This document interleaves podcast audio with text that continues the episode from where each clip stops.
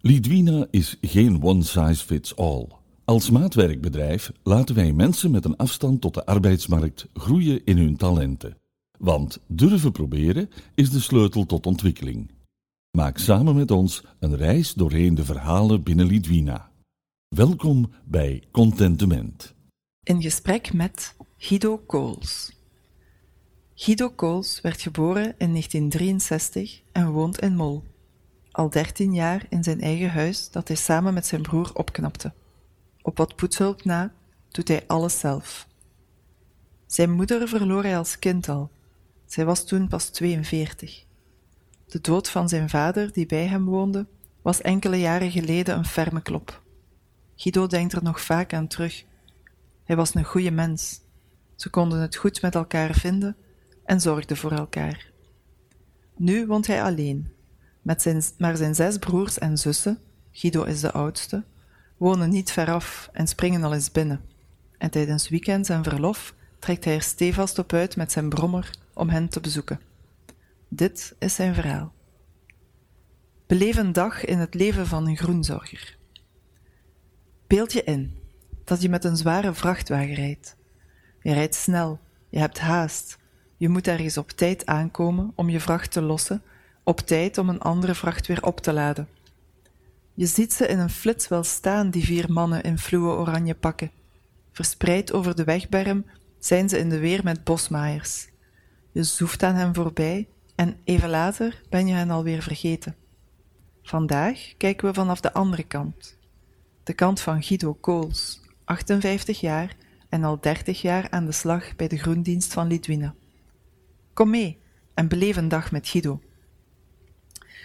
Guido is een grote, stoere verschijning in een groen-oranje werkpak. Lidwina Green pronkt op zijn borst. De zwarte vegen op zijn werkbroek, jas en mondmasker vertellen dat hij er al een stevige werkdag buiten heeft opzitten. Wijze haren lopen van onder de zijkanten van zijn groene pet over in sympathieke stoppels. Dan beginnen de woorden te rollen. Zijn ogen blinken. Zijn handen praten mee. Trots op zijn werk trekt Guido je mee in zijn wereld. De wereld van groenzorg in de openbare ruimte, in bermen en perken.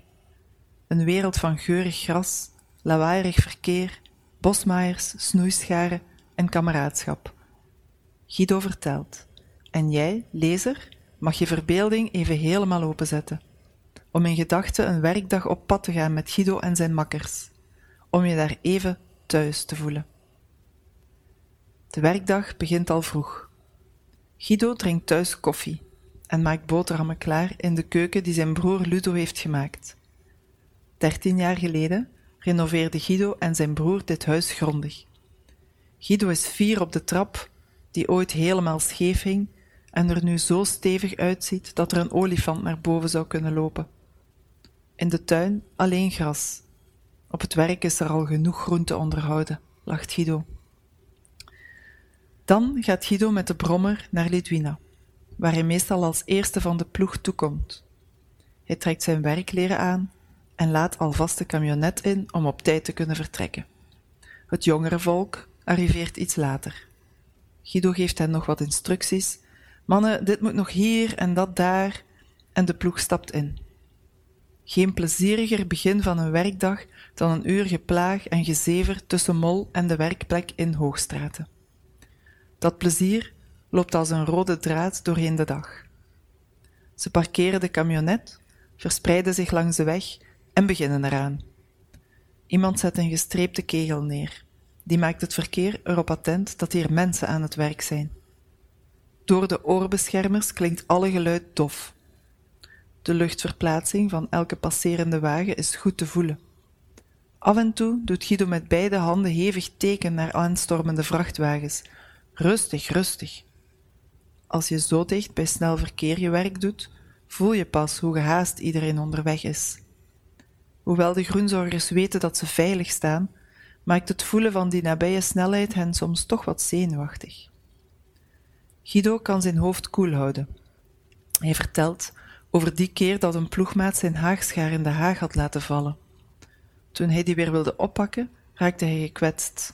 Overal bloed. Zijn vingers heeft hij gelukkig nog.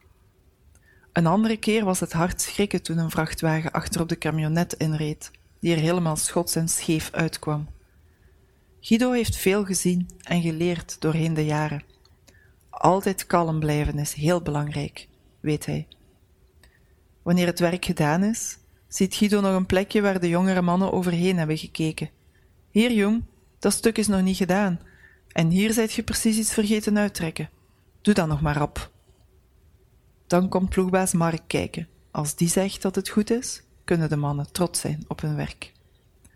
Guido heeft het werk altijd geire gedaan. Nooit zou hij iets anders willen doen, zegt hij ferm. En altijd, dat is al lang. Al sinds hij dertig jaar geleden recht van school bij Lidwina begon. Door de jaren heen heeft hij in verschillende ploegen gewerkt en drie monitors gehad. Vroeger leidde hij klinkers en kasseien. Na het verschot in zijn rug werkt hij in het groenonderhoud. Wat hem daar zo bevalt? De frisse buitenlucht, de vogeltjes die alles komen zien en oh, de planten. In zijn stem en ogen merk je liefde voor al wat leeft. En dan valt de avond. Terug bij Lidwina wordt de camionet weer uitgeladen. Iedereen kleedt zich weer om. Guido rijdt weg op zijn brommer, naar zijn fijn huis, waar hij zoals elke dag een avondmaal voor zichzelf zal klaarmaken. Vandaag schnitzel met ettekes en pekes en petissie. Na de afwas zet hij zich in de zetel om naar Radio Gompel te luisteren. Morgen wacht er een ander werkje. Het tennisplein rechttrekken met de poetrel.